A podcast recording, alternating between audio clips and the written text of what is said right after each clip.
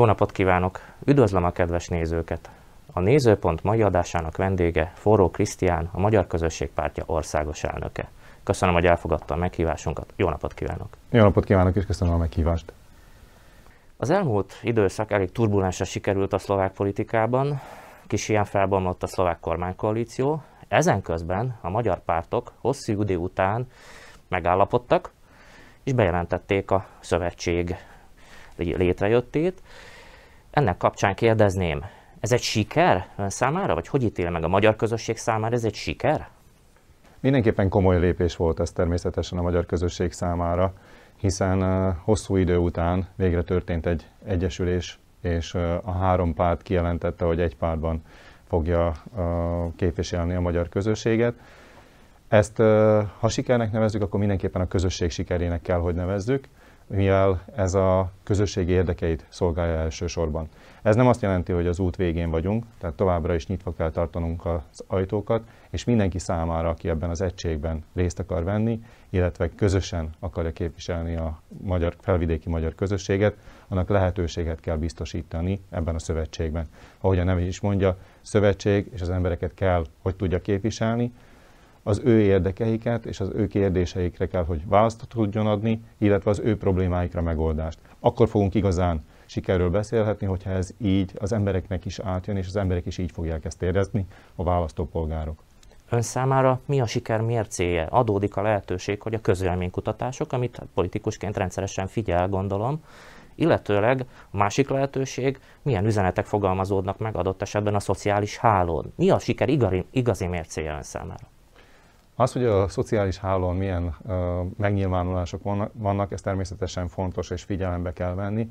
Ugyanakkor azt kell, hogy uh, lássuk, hogy van néhány hangadó, aki próbálja megmondani, hogy mi történik a felvidéki magyar politikában.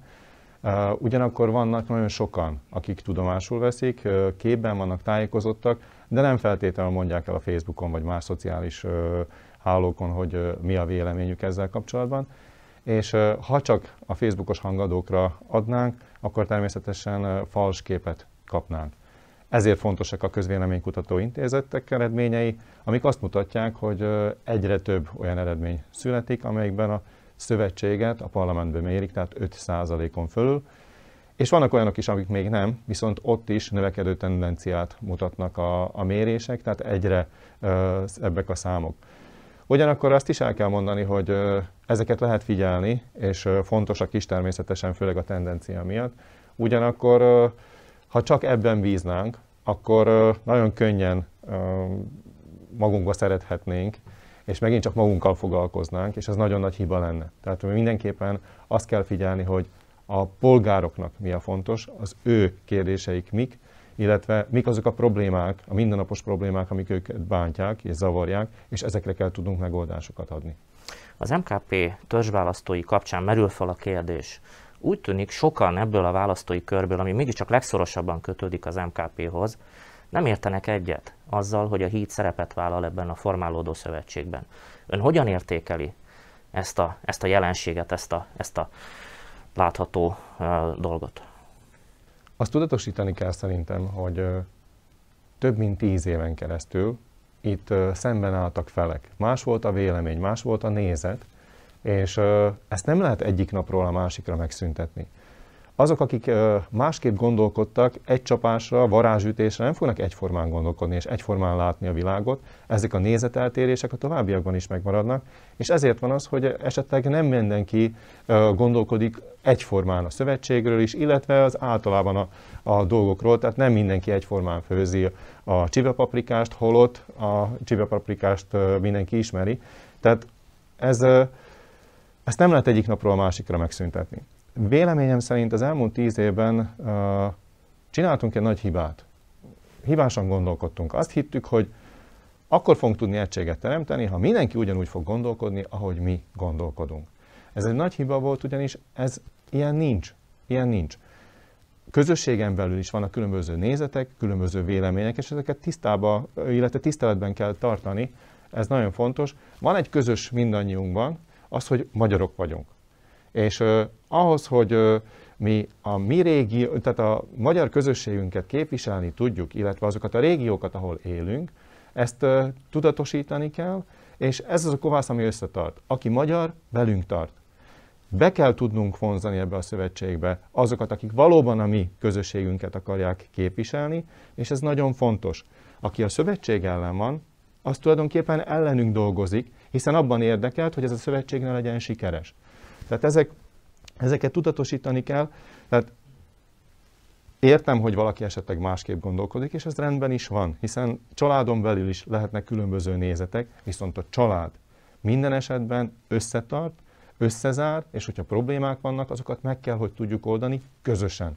Tehát ezért nagyon fontos az, hogy a, a közösségünk egységben tudjon gondolkodni, mert csak így tudunk erősek lenni, és így tudjuk az érdekeinket képviselni megfelelő módon. Az ön által emlegetett család, a magyar közösség 2020. februárja óta kívül van a pozsonyi parlamenten, legalábbis szervezett formában nincs jelen magyar párt. Ez egy új helyzet. Önök azonban, amikor megalakult a Matovics kormány, mégis nagy várakozásokat fogalmaztak meg. Ennek volt is némi alapja, hiszen a kormányprogramban megfogalmazottak ígéretek. Hozzá kell tenni azonban, hogy ebből mindez idáig semmi nem valósult meg. Vagy akár egy konkrét példát kiragadok, önök, az MKP tárgyaltak a pénzügyminisztériumban a csemadok állami támogatásának lehetőségéről is. Új kormány alakult, a Heger kormány. Milyen előrép, előrelépéseket várhatnak? Várhatunk mi magyar közösségettől a kabinettől? Ha jön egy új, akkor azzal szemben mindenki óvatos, és ugyanakkor vállalkozásokkal is ö, telve van. Uh, ahogy említette, közösségünknek nem lett csoportos képviselete egy évvel ezelőtt, és ez pont ennek a megosztottságnak volt köszönhető, amit meg kell, hogy tudjunk oldani. Az új kormányal szemben voltak elvárások. Azért is volt annyira sikeres a legsikeresebb kormánypárt, mert felvállalta a harcot a korrupció ellen, az oligarchák ellen, és így tovább. Változást szerettek volna, ahogy a polgárok is ennek hangot is adtak. Mi is szerettük volna, hogy változás álljon be természetesen a szlovák-magyar kapcsolatokban, illetve a közösségünkkel szemben kínált lehetőségekkel, a régióban, tehát szerettük volna természetesen, és továbbra is szeretnénk, hogyha a dél-szlovákia és a kelet-szlovákiai régió nem egy mostoha gyerekként lenne kezelve a kormányprogramban. És igen, voltak gesztusok is az új kormány részéről ez, ez irányban, az, hogy a közösségünk felé voltak gesztusok, ahogy említette Heger, akkor még pénzügyminiszterként működött, találkoztunk vele, Várdos Gyula a Csemadok elnökeként, Berényi Józseffel, és jó magam találkoztunk, ahol ígéretet kaptunk, hogy a Csemadok finanszírozása oldva lesz.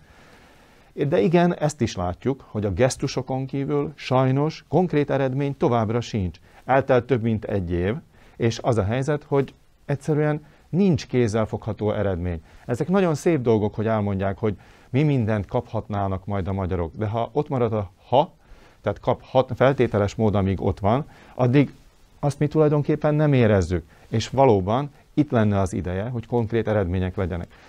Mi beadtunk 15 ö, módosító javaslatot, például a kormányprogrammal kapcsolatban, én nagyon szomorú vagyok, hogy úgy néz ki, hogy ezekből egy sem fog bekerülni a tényleges kormányprogramba, és ez megint csak azt mutatja, hogy a közösségünket nem veszik figyelembe. Itt van egy több mint 800, majdnem 10%-os közösség Szlovákiában, és a mi érdekeinket nem akarják figyelembe venni. És ez nagyon szomorú, mert az úgy tűnik, mintha ez a majdnem 10%-nyi közösség nem lenne fontos a kormány számára. Viszont ha nincs is szervezett magyar képviselet a parlamentben, egyéni megszólalások vannak. Gyimesi György kormánypárti képviselőként megnyit olyan témákat, amelyek a magyar közösség számára fontosak. És ezek a témák visszhangra találnak a szlovák médiában is, és meghallgatják a magyar választók is természetesen. Az MKP, illetve a Formálódó Szövetség hogyan viszonyul ehhez az új jelenséghez? Gyimesi képviselő úr olyan kérdéseket vet fel a parlamentben, ami a közösségünket érdekli. És ez fontos, hogy ezek a kérdések napirenden legyenek tartva. Ugyanakkor azt kell, hogy tapasztaljuk, hogy továbbra is érvényes az, hogy egy fecske nem csinál nyarat. Ugyanis vegyük figyelembe, hogy Gyimesi György jelen pillanatban a legerősebb kormánypártnak a frakciójában működik, tevékenykedik.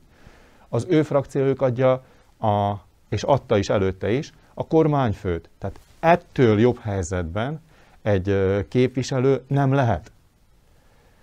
És azt látjuk, hogy hiába hozza fel ezeket a témákat. Hiába hangoskodik a szlovák parlamenten belül, és ezzel foglalkozik a szlovák sajtó is, azt látjuk, hogy eredmények megint csak nincsenek. Tehát amíg nincs csoportos érdekképviselete a közösségünknek, addig ez tulajdonképpen csak hangoskodás, de konkrét kézzelfogható eredményekkel nem jár.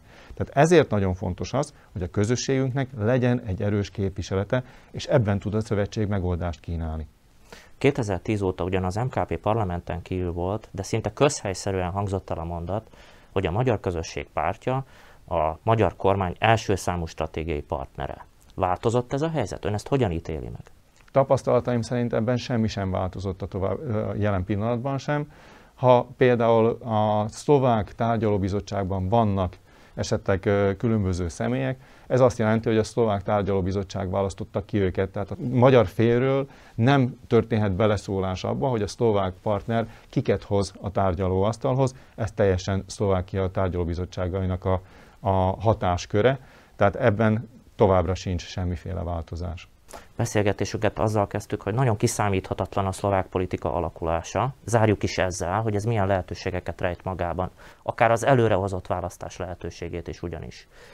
Önök felkészültnek érzik magukat egy ilyen lehetőségre? Mit tesznek annak érdekében, hogy mi hamarabb elkészüljön az az üzenet, amit meg is hallgatnak a magyar választók, illetőleg gondolom sokakat érdekel, hogy mi a menetrendje a szövetség megalakulásának. Jelen pillanatban az alapszabályon és a, a pártprogramon dolgozunk, meg össze kell, hogy jöjjön az országos tanács ülése, meg kell, hogy szervezzük ugyanúgy a kongresszusok a három párt részéről, majd az alakító kongresszus.